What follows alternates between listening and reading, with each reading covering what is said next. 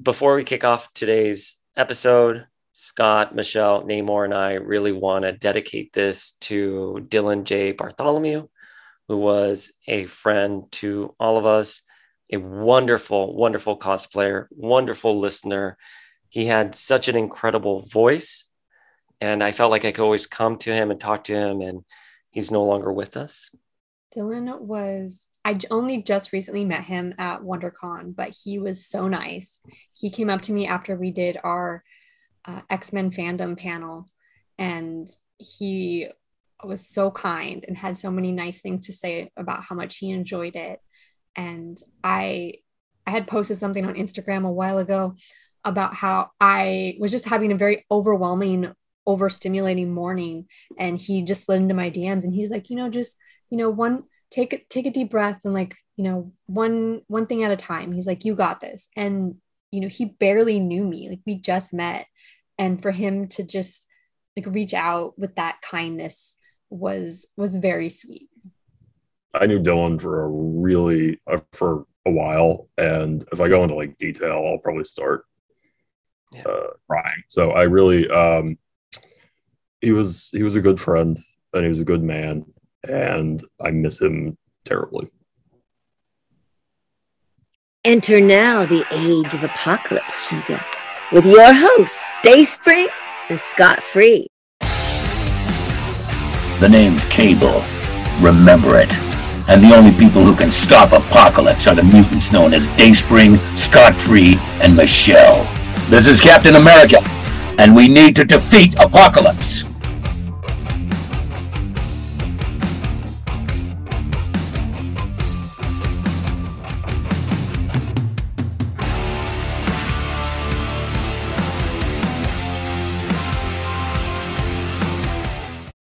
What's up, familia? Judgment Day has arrived, and we're going to be covering this crossover in great detail here at Power of X Men Judgment Day. Of course, we've assembled an entire squad here. Scott, who do we have here? I mean, the polite thing to do, Paul, is to let them introduce themselves. But we have friend and member of the team, Michelle Waffle Otero. Hi, y'all. The king himself, Namor Cosplay. Yes, sir. Well, Michelle's part of the Power of X Men squad, but you're coming for Judgment Day coverage. And I got to tell you, Michelle, it's pretty shitty that you're siding with Namor cosplay, aka the Eternals. Hey. Listen, listen, okay. I wanted to be Switzerland here, but like, I mean, honestly, I don't know. I mean, it's anybody's game except the Avengers. I don't feel like they're gonna. Mm, I feel like it's going to come down to the X Men versus the Eternals.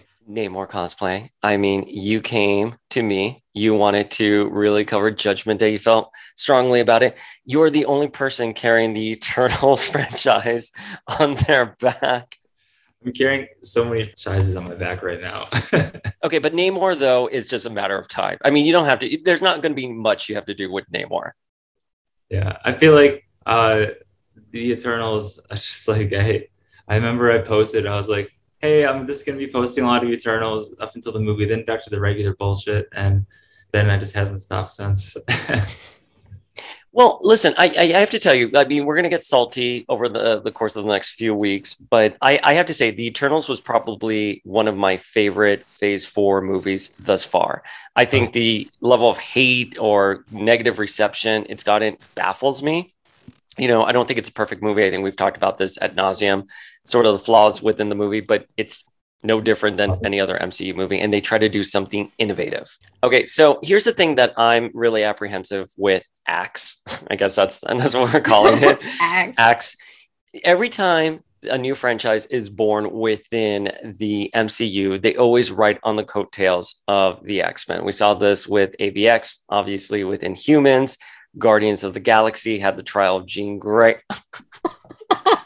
so that was you can't see, but that was my face going rude as soon as you mentioned the Inhumans. I listen. We're gonna get. We have to talk about the Inhumans because of Miss Marvel. The the amount of of tea that's being spilled on the internet right now. But so I'm cautiously optimistic. I think writing quality has gone on. I don't think I think Avengers versus X Men has aged very nicely as a as an event. I think people like Scott. Oh no no no! Uh, I didn't read it, so obviously it's not important. I thought it was okay, to be honest. It's it's poorly written. My main qualm is that you can tear the story down with one question. When the Phoenix Five get the Phoenix, why don't they reactivate the mutant gene? That was the entire point. They don't do it. Instead, they just randomly turn evil. But anyways, But those costumes, though, those costumes are great. I mean, listen, you, you do a wonderful Namor.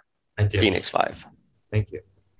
but you know i i think i think people are more eager for a crossover of avengers versus x-men just like with house of m i don't think the source materials are particularly well written but i think the idea of it has aged better and then humans versus x-men is garbage trial jean gray i thought was fine i liked it not much to say about that and now obviously we have this which you know I, I got some initial feels on it i will turn it over to the group once we get there but you know, we'll see where it goes. But before we talk about this crossover over acts, we have to address Miss Marvel. And how does everyone feel about the last minute of Miss Marvel? I felt like the Inhumans were robbed. So there's there's different feels here. So I heard him say like mutation or like mutated gene, and I'm like, I thought he was gonna say like it's inhuman instead of it's a mutation. So I'm, I, I held my breath for a second, and then I was disappointed when he said um, mutation. But looking at all of the like San Diego rumors and what's possibly happening in Hall H, there was a rumor circulating that Black Bolt will be in the Marvels. So my hope is that he comes into this and he's like, You're not a mutant. Or she is, she is a mutation, but the Inhumans are a mutation too. That's just It's like a- activated by a Terrigen mist versus Yeah. something that you're born with. Or it activates a mutation in you. So maybe she got exposed to some of this Terrigen mist, like from the bracelet. Like, I I don't know. That's my thoughts. My thoughts are hope is that they gave us a tease. It's a misdirection. She's going to be an inhuman. So Well, also, if you think about that one villain lady um, from the Ms. Marvel show, um, like her and her followers, when they tried to enter the the void or whatever it is, um, clandestine. they- the clandestine, they they turned into like rock figures and they died and turned to skeletons, as we know. But maybe they weren't inhumans, so maybe Miss Marvel, it turns that somehow that happened that she's went through Terrigenesis. I listen, I'm hoping this fan theory works out. I really am 100% on board. But here's the thing the second they're like a mutation, you hear, "No, no, no, no," and I'm like, fucking A. You know what I mean? Like, It was I- the score for me. I was like, why did if they said mutation, you can kind of interpret it as like, oh, they just it's just a wording. But the fact that they willingly put in the X Men theme song, And that was just like, ah, great. So I'm like, being- Wanda's gonna come out and snap her neck now. You know what I mean? That's, like, the second I heard that, I was like, "Where's Wanda? Where's evil Wanda gonna snap some mutants next?" you know, it, it has not been a good couple months to be an Inhuman fan, particularly after Wanda's killing spree. And yeah, I was a little disappointed. Uh, my uh, I think my Black Bolt shed a uh, a single tear when they decided to make her a mutant instead of an Inhuman. Like I get it, it's you know synergy, and they already tried with the Inhumans, so you know it is what it is. I don't understand. Look, they they put Black Bolt in Multiverse of Madness. So even though Kevin Feige hates Jeph Loeb and hates the what what happened with the Inhumans, he's still willing to somewhat play with the properties. So I don't understand why Miss Marvel needs to be a mutant. Now that being said, though, I want to be very clear about my feelings here. I don't mind that she's a mutant. I I, I love I love the series. I think the casting was perfect. I just think why didn't we get Wanda be a mutant first? Why didn't you do a series with Armor or Dazzler and at the end you discover they're a mutant? They spent so much of the series building up her being a Jinn and the family heritage and where she got her powers from. And we can argue, obviously, that maybe her shape shifting at the end to Carol or swap places with Carol, whatever it was, is part of her mutation, whatever. I just feel like it takes away from the character's story. I wish they would have established the X Men first and then later on we, they could have been like, oh, it looks like Kamala is actually a mutant. You know, we we thought she was just getting her powers from the Jinn, but you know these other sets of powers, like Namor, actually comes from a mutant, a, a mutant X gene. I don't know. It felt a little bit of a whimper that it came at the end of a Disney Plus series. I wish it would have come at the end of Wakanda Forever or Multiverse of Madness. I wish we would have had more of a boom. Here are the mutants. Especially if Namor is rumored to be a mutant in Wakanda Forever. I mean, so he's technically gonna be the first, but this kind of feels like a weak. Hey, look what we got! Like, I don't think, I don't think we're done with Kamala's story. I think we, as the audience, are going on this journey of discovery with her. I feel like she's trying to figure out who she is. Like she's been told she's a Jinn. Um, you know, she has a mutated gene, so she could be a mutant. I don't want to count out her being an inhuman. I think we might find that out in Miss Marvel because in the post-credit scene, spoilers, she swaps places with Captain Marvel, and Captain Marvel's in space. We don't know where she was or what she was doing, but maybe she was near a Attilan. Black Bolt was there. Maybe Black Bolt senses Kamala's presence and is like, oh my gosh, an inhuman. Like, I think, I feel like there is a storyline that is going to explore more of Kamala's past because to me, there was just a lot thrown at her. And if that was me, I'd be like, oh, I don't know. I don't know what oh, I yeah. So angsty, angsty Paul at like 14, whatever age she is, like, yeah, someone's throwing all that at me. I would not. yeah. Great series. I hope we get a season two. I hope we actually, I don't hope we get her a season two. I don't want her to have a series. I want her to have a movie franchise. Mm. I think she was that good. She We're was, gonna get the Marvels. yeah, the Marvels. that is going to introduce more of Kamala's like backstory, explore her power source, her connection to Captain Marvel. We're gonna get hopefully get that Black Bolt cameo. Get that Black Bolt. Oh, get me that Black Bolt. Mm. Bring in Crystal too. I love Crystal. Ah, yes, Crystal. Oh, but everybody's favorite, Lockjaw. Lockjaw. part of me also feels like Kevin Feige was just like, what Inhumans? Like, Oh, he hates, Yeah. really hates. But them. he has the power to control the narrative now. So I hope he is bringing he's bringing them he's sprinkling them in so we don't get them all at once. it's true. And and I I'm- would say that Miss Marvel was. I mean, I was like, I'll watch it, but I wasn't, ex- you know, like, oh my god, I like can't wait for midnight so I can watch this show. Um, and even though I'm like I'm biased toward WandaVision always, um, I feel like Miss Marvel's like the best Disney Plus show that they put out. Agreed. Like story wise, I just feel like it's very solid, and the characters are very well developed, and it's not trying to be crazy. Like, look who's here! Like, you know, and the finale, you know, I feel like we've been on a good streak where, like, you know, the the finales have been landing a little bit because I was worried at episode five. I was like, how are they going to wrap this up? I feel like it needs like eight episodes, and I, I think it should have gotten eight episodes because it's a great show, and I would have watched more. But I have like finished the series. I was like, wow, that was a really damn good show. Like, she's a great character, great charisma. The mother was a great character, and powers were were, were pretty cool. So Yeah. um, I think we're gonna get some new Avengers stuff soon too. So I think we'll ex- maybe explore not only Miss Marvel or the Marvels, but also hoping to see like the new Avengers show up in some form. Because if she's so if she goes to space, I feel like that doesn't that leave the door open for Hulkling. I'm I'm not too Mhm. sure about. oh yeah, I know like he's he's from space, yeah, right? yeah. He's a Kree. Yeah. So I think that kind of opens up the door to introduce him and his story. Not to say we will see it, but you know, Amadeus Cho is also rumored to be in the Marvels. So I think we're getting all these younger characters and they're trying to assemble the Young Avengers team. Oh, the yeah. New Avengers. New Avengers or Young Avengers? Young Avengers. Young Young Avengers. Avengers. Young But Avengers. Kamala, Kamala is famously not a young Avenger, though. she's on the Oh, he's on Champions. Champions, huh? She's on the Not champion. champion. She's also famously not a mutant. So True. That's true. That's true.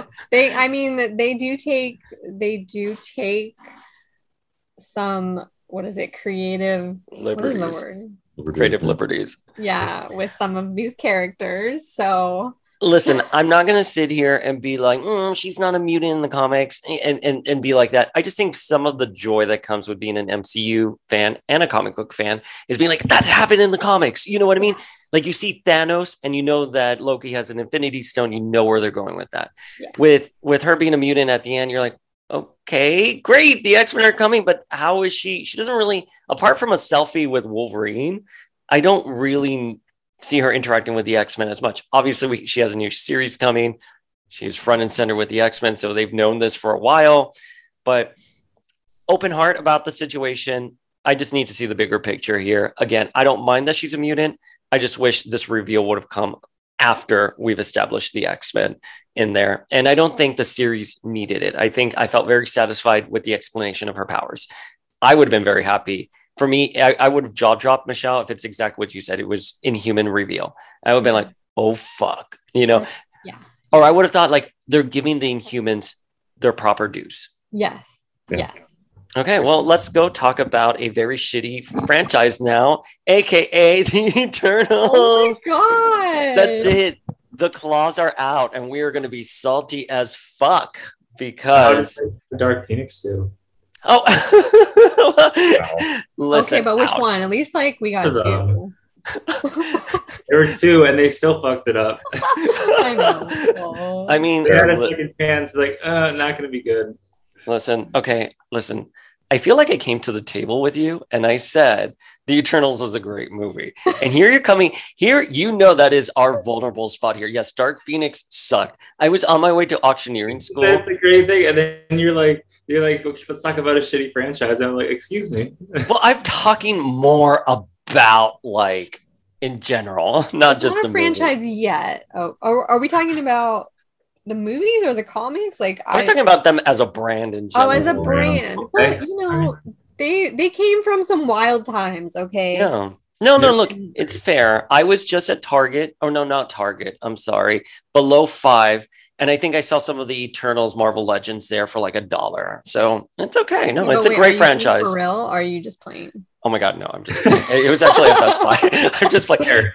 well, it's so funny. I wanted to shade you guys this morning because I went to Target and Best Buy because we're obsessing over our appraisal. And Jeff and I just like walked around our neighborhood. Go to talking. Target. It's a happy place. We go to Target and we're like, okay, okay, let's.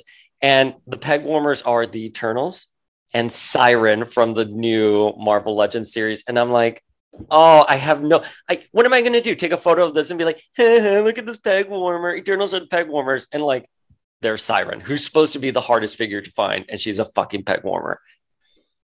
Oh. Let's also I talk mean- about how I have you on record uh, on Masters of Comic Books saying you like the Eternals comics. So Listen, the original ones were fine. I'm gonna let Scott defend my honor right now. I mean, you know, like it's it's like when you can't get Coke, you get Pepsi. I mean, when you can't get the new gods, you get the Eternals. And it's not bad. It's just like you wanted Coke.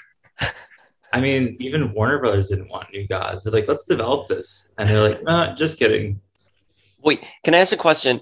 Do we think the Eternals came through the MCU because Warner Brothers Warner Brothers wanted to do the new gods and Kevin Feige with his big dick energy is like absolutely not we're getting there first. Mm, No, it's Chloe Zhao. She Hmm. went in for Black Widow to pitch Oh. be a director, and then she's and they liked her, and they're, she's like, no, no, no, I want to do Eternals, and then her and um, I forget the producer who did who the main producer of that. They like worked together and they pitched Kevin Feige the Eternals. So it was her. So Oh, it wasn't like a Yeah. yeah. Because we know those rumors with Civil War and Batman versus Superman. Like Kevin Feige was not fucking around there. Honestly, I feel like Kevin Feige does not give a shit about DC right now. Oh, no one gives a good shit Different about franchise. Nobody does. Yeah. Yeah, it was like DC versus Marvel. Kevin's like who? Like Well, yeah, that's it. He won because the only thing that I said I think would have stood a chance against Marvel would have been the Flash, and we all know what's going on with Ezra Miller now. That, that movie is DOA.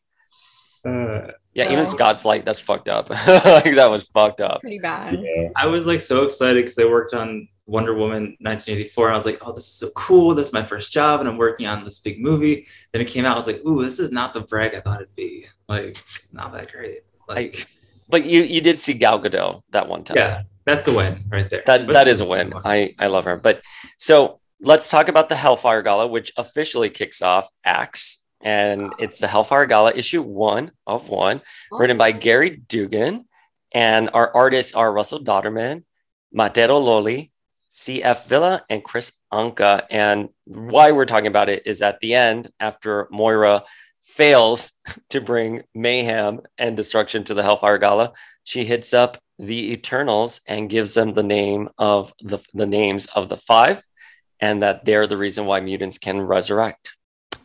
You know what? Moira is like, listen, I thought at first, like, I was like, Moira's a badass bitch, you know? Like, she goes hard. Like, you know, they, even when they were hunting her, she didn't give up. But you know what? Now she's just a narc, okay? Like, You did not just come on here and say narc. like uh, oh my but i feel like this is real okay not narc let's let's grab that now she's just being really petty Yeah. i mean how is she going to portray her own kind i mean obviously she's like ruining her chance i don't know if this is her 13th life or or what but girl I don't know what what life number are we on now? I mean, is it because she's now resurrected as a cyborg? This is her is this Extra her 13th? life? is this her 13th life because remember destiny said something about how oh you have like two possible futures like i see a, a potential 13th life for you and if this is her 13th life this is like bonkers He tells her she only has one one left, two possibly if you Yeah. uh, do the right thing or whatever. if she does the right thing so is she doing the right thing right now i don't know like She's working with the murderer.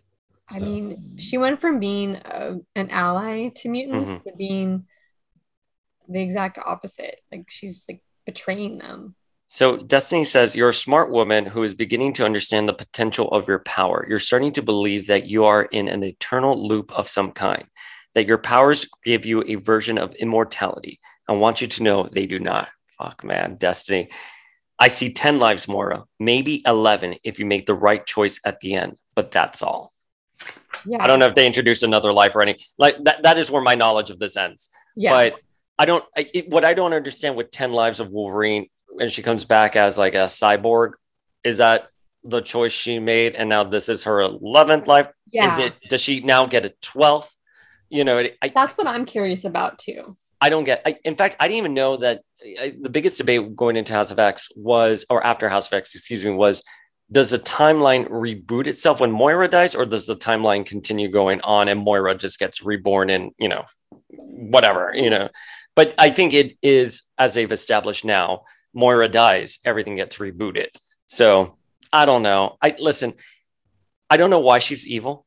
It, it does not make any. There is a leap in logic from uh, from from House of X to Inferno to where we're at now in Destiny of X does not make any sense to me that she's this evil. Yeah. The dark I feel to be like The dark she home. be a little salty maybe, but it just feels very extreme. Like what what is she so angry about?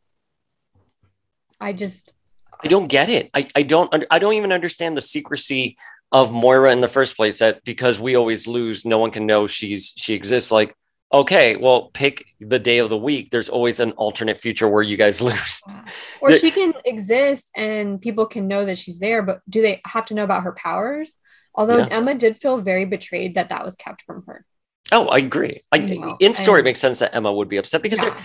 Emma's bankrolling them. You know what I mean? Like you don't take a player like Emma and not give her all the tea. From a Yeah. business standpoint, fuck you. You know what I mean? Like, yeah. I agree. And I mean, just kind of going back to the Hellfire Gala, she shares this information with Scott, right? Scott, and then Scott tells Jean. yeah. Yeah. That whole dance thing that they did was very like, I mean, okay, okay, going back to the dance, the little banshee cameo, and he's like, oh my god, that that man is being like given an earful telepathically, like he knew. And I was like, oh my gosh, Banshee, was up? I, oh well, second time we've gotten an Emma and Banshee like scene in a mm-hmm. Hellfire gala, and I Oh, love I, that. I love them together. Like as friends, friends with benefits, like whatever they want to be. I Oh, I agree. I ship these two. I, I do too. I and I think the best part of De- sidebar Deadly Genesis is when they find out that Banshee's dead and Emma's clearly shocked and she goes, or that we lost some of our best friends today to like the authorities who came in. Yeah. But yeah, so Moira at the end goes to these two Eternals. I'm sorry, who are the Eternals here? Can someone can someone weigh in? Who are who are the two Eternals at the end of the Hellfire Oh, Gauntlet? um, I don't know the other one. I think I think we talked about like maybe Jack of Knives is like a new character that could introduce. Oh, did they gave us like a key in I think the Eve of Judgment? Let me see. Yeah, Let me but I see. think the other one has to be Druig though. That looks exactly like him, which makes sense because Druig's a snake and he's a horrible. Person. Yeah, person. they're the tricks. So they're the they're the Eternals that are what does the key say? Uh, loyal to the highest bidder. Mhm, that like includes the Jack of Knives, um, the Knight Ungallant, the Queen of Maces, and Ivani Golden Touch. Okay. And These Druig. Eternals are loyal to the highest bidder because the Eternals themselves are having like a whole. Sorry, I didn't mean to take us take this over, but they're having their own. Please. I don't know what the fuck happened there. I don't even know. they're kind of a hot mess too. Because I not believe doing too hot either. Druig is like trying to like be the the prime eternal, but he's not really like. And you see that in Eve of Judgment towards the end.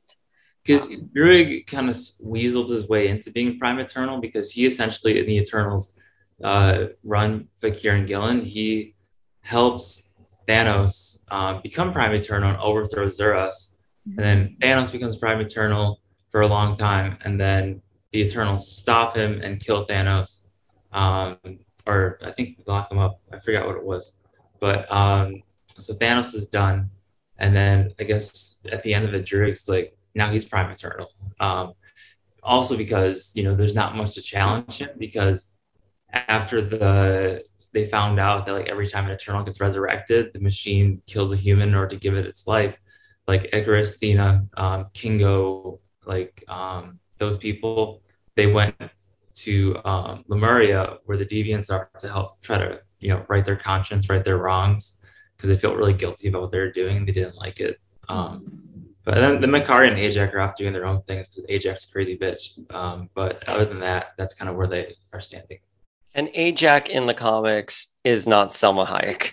No, Ajax fucking nuts. So he's he's a he in the comics. Um, used to be, and they changed Makari and Ajax to to women in the latest run. Same names, they're just girls now. Well, do they resurrect in like a new body? Is it still Yeah. like the the like- is it still that that the person was before and now they're just Yeah. resurrected? Because mutants in theory can do that now where they can resurrect whatever sex they want, whatever age of their body. The, um, they did. They, Kieran's like it's like a soft reboot, um, but they still retain their memories. Like um, Makari still remembered the time Ajax murdered her or him um, back back in the 2007 run. So they still remember stuff. So Okay, glad. Okay, see. Yeah. So, did you guys, Scott? What did you think of the ending to the Hellfire Gala? Moira's gonna Moira. I mean, that's that's kind of her uh her MO now is um yeah, like I I I don't really have anything to add on top of what you guys said beyond Moira's done like a huge heel turn um and now just seems out to screw the mutants over because Erik and Charles uh, were mean to her.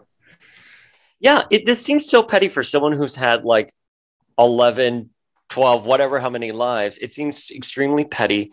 And she has her last line is I have names for you deviants, nasty ones, making more deviants. Tempest, Proteus, Egg, stupidest mutant name ever, Hope, and Elixir.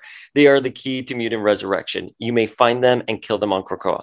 Here's the thing also, sidebar shouldn't the five be protected? Like at all costs. I know we have backup members of the five. Obviously, that's in canon, but like it's going to be, as we've seen in the previews for Judgment Day already, they're going to kill them. They're going to kill the five, and and resurrection is going to be off the table. And it just, I don't know. That part of the story is not landing with me because I remember when HoXPoX was being done, they said we're going to make stakes bigger in stories than just killing a character and bringing them back that revolving door that's why we have mutant resurrection so we force the writers to tell better stories and i feel ten of swords you know now judgment day even some of like the earlier stories in HoXPoX it all deals with them dying and resurrection somehow being off the table so one i don't like it from an editorial perspective two moira what the fuck come on like i you should know by now charles and and, and Erik are going to be shady. You've done this for 10 lives. You know they're shady. Be one step ahead of them. I mean, really long lived mutants being petty and stupid, though, isn't like a new thing. I mean, Selene is one of the pettiest characters in all of Marvel, and she's 30,000 years old. Um, like, she literally just tried to destroy the island with like kaijus because they didn't put her on the council. So, like, I mean, fair. Fair. It's, it's not like, it's not shocking um, to me. Uh, Moira's sort of out of universe, uh, sort of cross brand synergy with the Eternals is very timely, I will say. Also, this is a left field thing because I mean, I personally can correct me because I haven't read much of the Moira stuff, but I mean, do you think Druig has any influence on her? Because Druig does do mind control, and that wouldn't be the furthest thing from him, and maybe he found like the weakest mind to interact with. I mean, that's the left field pitch. I don't know where Moira stood before this, but if it's a heel turn, maybe he's got some influence because he's a pretty shitty person. Okay, like I'm not opposed to that perspective. I don't. I think she's been shady for a while, but I think the level of shady she is now is making us kind of like. To your point, I don't know if it's a seed that's plot that's been planted or just inconsistent writing. And that's what I always end up struggling with when analyzing comics is is this bad writing or am I just not seeing the entire story play out because some of these stories take a decade to play out. So Maybe I will say I don't think there's any evidence in the story to say that Druig um, has influenced her mind because she it is been stated Cerebro can't find her in Moira's no space. She is undetectable amongst people and she is still publicly dead for the most part. So I'm not saying that there's no workaround around that from a story perspective, but that's all we've been given so far. So, but I think that's a really interesting point. But I really like the book, and I kind of like Emma going around to everyone. I thought that was really fun. I like seeing everything. Like my what, although one of my favorite things was um uh when she was going to Clea, and Clea's like, "Oh, like he did this and that," and she's just like, she's basically like, I don't fucking care. Like, that's your problem. Like, do yeah. your thing. That's not my. She's like, and then it's just like it was so shady, but it was so perfect. She was like, I don't fucking care. So, I don't think she didn't care. I think she was, I think she was trying to uplift Clea in her own way, saying like, "Girl, like you got this. You don't need Doctor Strange. Like you are the Sorcerer Supreme. Go be the Sorcerer Supreme." Like yeah. I don't think it was meant to be like a, a diss or anything. She's just saying like you have the power now like go go and do what strange like could never do oh my god i'm thinking of baby elvira, elvira in mistress of the dark where she has the ring and like the over over voice the voiceover of her aunt saying you have the power um i listen i for me the best scene and someone had sent this to me months ago was Emma reading the newspaper, being like, So this is how this man decides to fuck me. I yes. thought that was brilliant. Her hair getting done by Jumbo. I loved it. I love the idea of the Hellfire Gala. It, this didn't seem that big to me in general. I was really hoping she skinned Mary Jane and was wearing Mary Jane. Like, oh my god, I was not. I like because we can't resurrect Mary. Like, look, Mary Jane is an important character in the Spider Verse yeah. If we skin her, like, how are we going to get her back? Mephisto.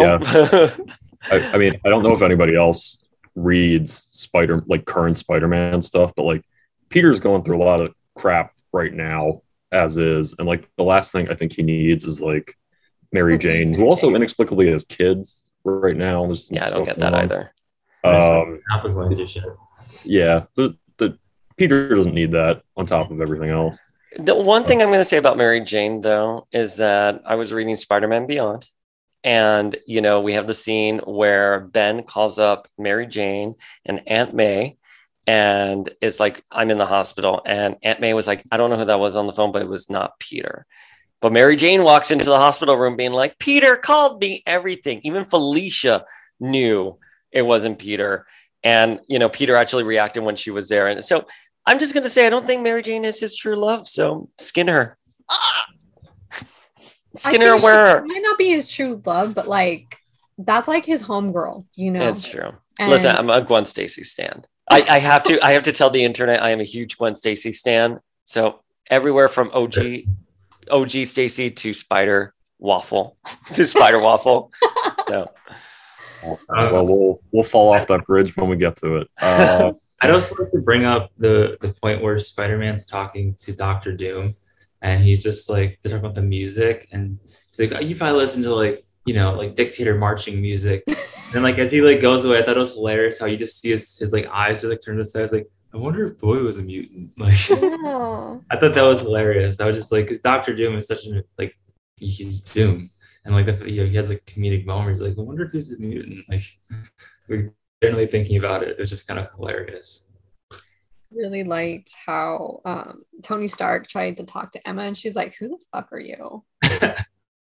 well, it's also that is like a a callback to the Civil War conversation they had about the where were they where were the avengers when their babies were burning when genosha was was burning down.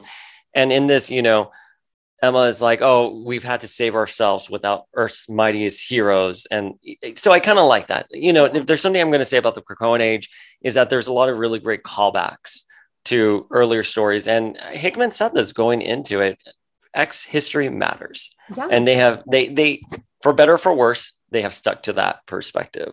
Mm-hmm. Uh, I I did like the Reed and Tony Stark bit as well, um, and that's definitely going to come back to bite the mutants in the ass. I know because you don't screw with Mister Fantastic's uh, brain. Is that a Charles thing? Charles screws with everyone's brain. Was it I mean, Charles who who enter who erased his memory of? Okay. Yeah. Yeah, Charles. Charles um, man. Charles yeah. and Erik. First. You're right. We shouldn't mess with Mr. Fantastic. I mean, look at what happened in Multiverse of Madness. It's mom spaghetti. yeah. Okay, so Eve of Judgment by Kieran Gillen with art by Pasqual Ferry. Listen, I, I have no shame in saying I don't know what the fuck happened. Apparently, the machine is Earth and Earth is narrating. Namor, why don't you take it away for us? Well, firstly, I can assume that you didn't read the Eternals books. Uh, assumed correctly. I meant to, but then I got really busy. We've had months to do this. We've t- been talking about this since the premiere. So uh, that's on you um, as you read the same stuff. um, you know, you read Gene every day. Um, Phoenix and Song is right by my table, night table. Um, so if you didn't read the Eternals books, The Machine is Earth and it narrates the entire Eternals run. Um, and so that's why you probably didn't understand that. Um, but anyway, I kind of, it's interesting to see where they're going because they kind of have, the Eternals are in a very different position where they are right now um, versus previously. So uh, like like I already said that the Eternals, like Ikaris and everyone, are down in Lemuria, and Druig's out causing mayhem right now. But um, I did really like it when he tried to kill the mutants. Then his nose started to bleed. I was like, yes, fuck you. um, but yeah, I mean, he's he's trying to use the machine to kill the mutants because, but it didn't work. And now he's going to Uranos, Which did you, if you read Eternals, um, heretic, you'll see that Uranos is who I've predicted is the villain. Because I think, and I'll say this as, pre, as like a previs for everyone. Um, you know, it's called Avengers versus X Men versus the Eternals, but I do still think it's a red herring that you know if they do have a fight, maybe it's a, a control thing, like a mind control thing with the Eternals, but I don't think Ikaris is going to go to war with. And this is Uranos. Yeah, that's Uranos. Yeah, that's Uranos. At the end, the big reveal is Uranos. Okay it's it's like basically the grandfather of the, all of the Eternals, um, essentially, and he was put like you know away in a cell because he was too dangerous and he wanted he was so hell bent on correcting excess deviation. These just like a few things here and there, but as we saw previously, he wiped out like those like mind control monkeys. Um, from like Oh, that. I'm not over that from Free Yeah. Comic Book Day. I am not over those mind control, those, those telepath- telepathic monkeys. I am Yeah. damaged. because his whole thing is like you know he is trying to act, correct excess deviation and i think the mutants can be part of that and then uh, But why? Why are the mutants excess deviations all of a sudden? That, that's you Well- help me with that part of the story. i think it's just Druig being a total because it's i don't think they're that big of a deal um but i think it's Druig making a big deal out of nothing Hmm. I have to think about it because if you saw it, the way he he wants to kill the mutants, not because like they're excess deviation, but because he wants to basically he's prime eternal and he only got it by like you know the consolation because Thanos was killing he weaseled his way in, and I think he wants you know he's very self centered he's a horrible person so I think he wants to be prime eternal for like you said I the bones of the mutants will, like you know make me the prime eternal for like next thousand million years. So I think he's just doing that to make a statement. Okay, Uh, so it's a political move, so he can keep his Yeah. title. Okay, it's so be all political. I mean, he's a this is- horrible. Wait, Yeah. so what is and I'm sorry, I'm I'm I'm I'm a I'm an X stan. Like we actually have things called good comics.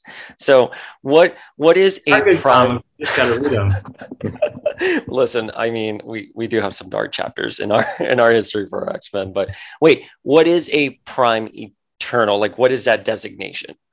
It's basically who leads the Eternals. Gotcha. Like All right. who lead, he's kind of like the head of the race. He used to be like Zuras. He was the one for the longest time. And when Zuras died, it was Thena, and then Zuras came back. Um, so I'm just curious to see what happens with that. I think it's just like a rule, and I mean it's gonna get crazy. So, um, and I, I it's just interesting too, and I think it really further the issue really further like gets my like validation that like like Ikaris and Thena and Kingo and everyone they're not gonna be villainized unless like they're mind controlled because it, I mean they're still doing their thing that they were at the end of the Eternals run. They're just trying to correct their wrongs and make themselves feel better by like helping out the deviants. Um, there's been a lot of like realizations about everything. It's just the, the it's hard to explain in one ish like one conversation without reading. But I mean, We have homework team. We have homework for next week. A find out the deviants were supposed to be the superior race, um, but I guess they just ended up not being it. So so so they want to kill the mutants with an antimatter bomb, which sure, sure, sure, sure, sure. Now we know it's going to be Moira, you know, killing, you know, the five. That's really going to, you know, help their their cause. Why is Phastos creating a god? So in this issue, we find out that they're trying to create a god. What d- does anyone know? I didn't know. Um, I'm interested to see what they're going with that. Uh, because what happened was uh, the Eternals went to the Avengers base because um, it's the, the de- it's a dead Celestial, and Ajax fucking crazy, and she's like she's going on this like um, holy quest because her his her entire life has been revolving around being a, the Celestials translator and the gods, and then they find out that the gods don't really care about them and that they're just kind of like you know they clean up the the mess. Like they're it's like a petri dish and they're they're the lid to make sure that nothing overflows. Um so she's like losing her mind right now because everything she's been doing has been a lie. So and the other thing is they were trying to defeat thanos because thanos is part deviant. And so they thought maybe that there's a secret to the deviant gene inside the dead celestial. So they go on a trek there. And while they're there, Ajax like connects with the dead celestial, and first she goes crazy and she beats the shit out of it, oh, which is funny. Uh, she's like, ah. and then um, I guess she learned how to create a god. That's a new thing. Um, so I don't know where, where they're going with that. I don't know what the reason for it, besides her just wanting to, you know, be Ajax and want a purpose in life. So I think because they defeated Thanos, and that was kind of it. That was kind of the whole reason for their journey. So I think this is a new thread that they're exploring. Okay. And obviously, one of the big surprises in this issue is that Mr. Sinister has been captured. Well, seeing seeing Sinister there and knowing that the Eternals are having some conflicting feelings about their own resurrection protocols, I feel like introducing Sinister is a way for the Eternals to do research on how to resurrect themselves without taking human life. Like they're or or maybe it's part of creating their god that they're trying to do. They're trying to create something. And that's what sinister does. Sinister creates from genetic material. So i think they want to examine like his like knowledge and maybe go that route of trying to get like resurrected or building their god right and and because he's been resurrecting. I mean, he's been cloning Moira.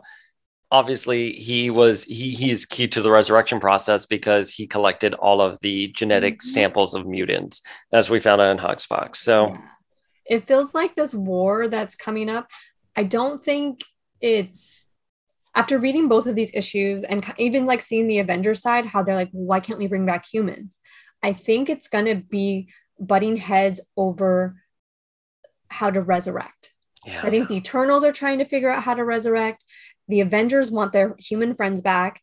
And the X Men have the knowledge and the, like, I guess the information, the power to do so. So it feels like it might be that's where the battle's going. It's a battle for resurrection. Well, and I also wonder is something like the machine Earth going to weigh in on this? Because, like, obviously, overpopulation, you know, things die. That is a natural order of things. You know, you have your exception with the Eternals. Now the mutants are doing it. Now the humans want it. So is this a fight over evolution and the natural order of things? Mm-hmm. I don't know. Hearing all of you talk has me a lot more excited now for this crossover because I read I keep calling it Eve of Destruction after the the, the famous story before New X Men, but Eve of Judgment. And I was like, I don't understand this at all. But Sinister is kidnapped. You know, Moira is betraying the Five. I'm here for it. I, I see where all of these pieces are coming together. It's not just, I thought when I was throwing shade at Namor it was going to be just like AVX where, or IVX, where people are just like, meh, we're going to fight for no apparent reason now. And like, we're just going to, I think here, I'm going to give credit. I think they, they've set up a story, a very political, you know, looking at like these politics and everything that's going on with resurrection and even within these inter- internal internal i want to say eternal internal communities here yeah i mean i i enjoyed uh the issue. Um, I'm uh, one of the dozens of Inhuman stands, and um, it reminded a lot of the Druig reminds me a lot of like Maximus, uh, who often takes charge when Black Bolt is deposed or doing something, and is just inherently shitty. And you know that like when he's in charge, he's shit's going to be shitty. Uh, should be. Um, so I like that. Um, the sinister stuff got me questioning if that is actually the main sinister, because we do know that there are multiple sinisters out there, including one with Orchis as um, Doctor Stasis. I don't know if that was the main sinister because he is on the council. It would seem like they would know notice that Sinister is uh, missing, but you know, at any given time, there's about three or four Sinisters out there. So it was an interesting touch. Yeah, which Sinister is this? Well, I guess we'll we'll have to wait and see. And how far after the Hellfire Gala did this take place? After, because I mean, I wouldn't be surprised if they took the main Sinister. Because again, Ajax be crazy. Ajax be crazy right there.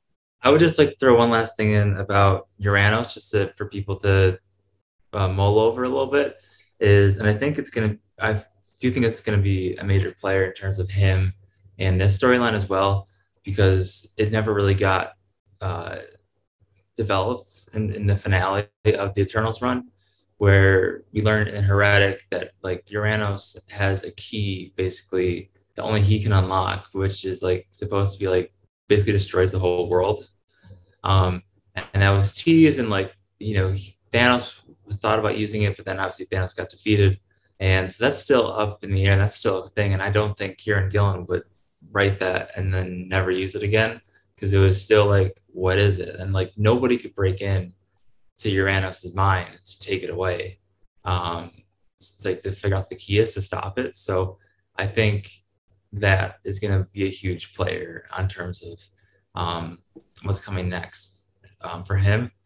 And I think this is also just for general people who don't really read the comics for Eternals, Paul. Um, there's only a hundred Eternals ever in on Earth, so that's it. There's like no no more, no less. Well, actually, oh, thank God. Well, actually, oh, thank White Phoenix. That's the, that's the thing, though. I actually just remember they talked about 101. Someone mentioned that there's one mutant that wasn't accounted for because they mentioned the Delphin brothers, which are count as two. So there's that's we can talk about that later because I don't even know what's going on with that. That's all in the Eve of Judge. Like there's a really nice um yeah like, yeah in the Eve of Judgment. Yeah, it's super helpful. I love how the eternal side of this conversation came ready with their facts and their sheets. I literally read this. I was like, I don't know what's happening here, but shrug. It's it's called reading, Paul. or I YouTube. Read- I like to YouTube, YouTube. stories because it they explain things and as they're explaining the story, whoever's talking, like comic historian or um, oh my gosh, I can't think of anybody else off the top of my head, but they sometimes dive into like back events that kind of explain what's happening in the present because the Eternals have a lot of history. I mean, everybody has a lot of history. So there's a lot to cover here. And right now, everybody's got their struggles. So I think kind this fight for resurrection i'm gonna assume is what is gonna happen here. It's very it's unfolding very interestingly. I, I have to agree. And, and again i want to give credit to your side here. You've explained it in a way that makes this crossover a lot more interesting for me. And listen i appreciate it. I get it. The eternals are a very boring heavy history, you know, franchise, bring in all these concepts that us sophisticated X fans just don't have the time to really digest. Wait, I'm sorry, I didn't hear you. What? What? what? It's just consistency. I, I mean, Paul, to give them credit, we do not want to start going into like X Men history for like, you know, shit that doesn't make sense and, you know, consistency. That's fair. That's fair. Let's not even talk about. Let's not even touch Kid Cable right now. Even like for people who don't really know the Eternals from the comics, like people hear the word Eternals and they think, oh, like the movie, and those people, those characters, or maybe they have a general knowledge.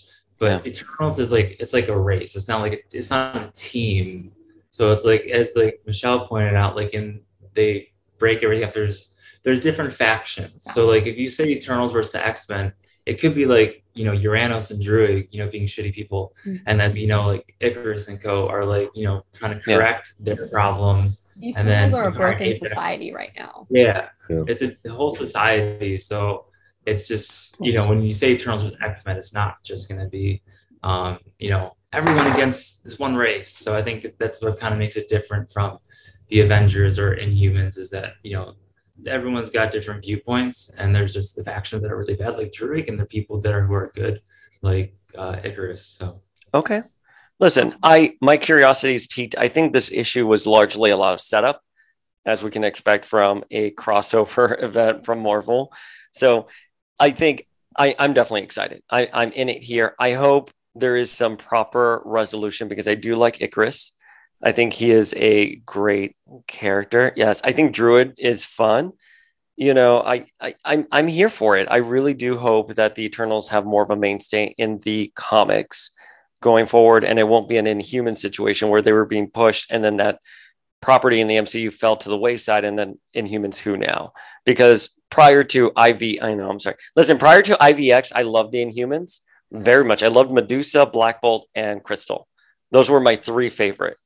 And I got to learn a lot more about them when they came into the MCU and even during IVX. But I think they really did mismanage that franchise. And I hope with Eternals, even if they're not as salient as they should be, see, I gave a compliment, as they should be, you know, in the MCU, I hope they do get fleshed out and stick around for the comics. They've been doing a lot of stuff with Kingo. Like they mentioned Kingo and Miss Marvel, and there's like a Kingo poster in Loki season 2 Mhm. um, and also in Guardians Holiday Special. So I don't think they're erasing them completely.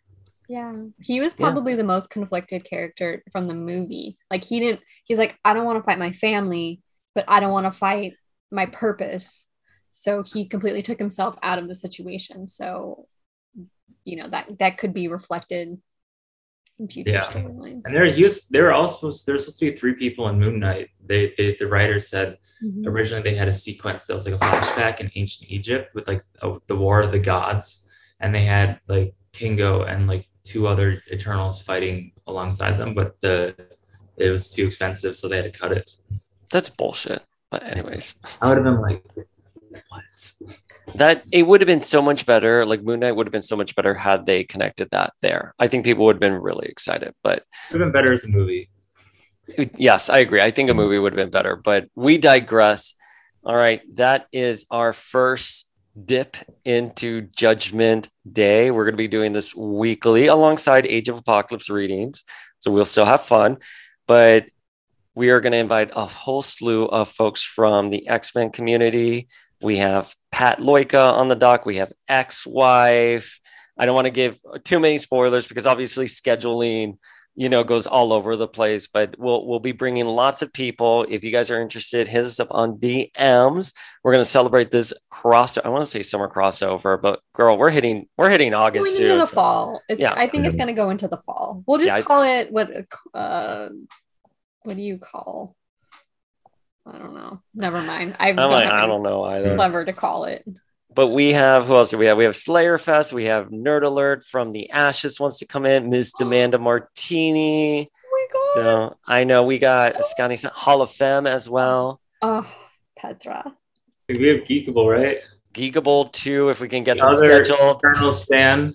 He, he Nick previously messaged me saying I'm gonna need to join so that way you have someone to fight with, and I said yes. So when he comes on, there will be two Eternal Stands going against you.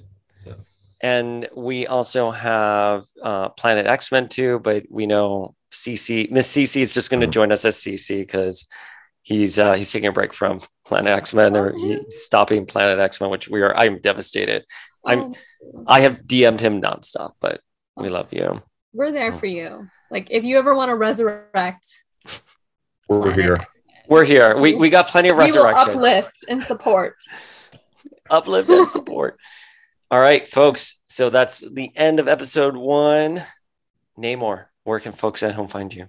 you can find me on basically every platform as Namor Cosplay, no underscore, just Namor Cosplay, um, to find all the seafaring stuff. So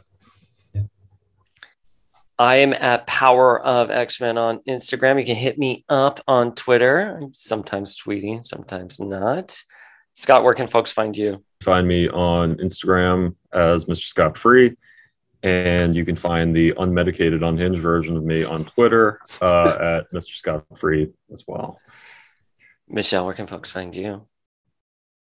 You can find me on Instagram and Twitter at Michelle Wafalo, as well as my joint account with my husband on Instagram, adventures.in.geekdom.com, not dot com, at adventures.in.geekdom, where we chronicle our toy hunting and comic book collecting adventures.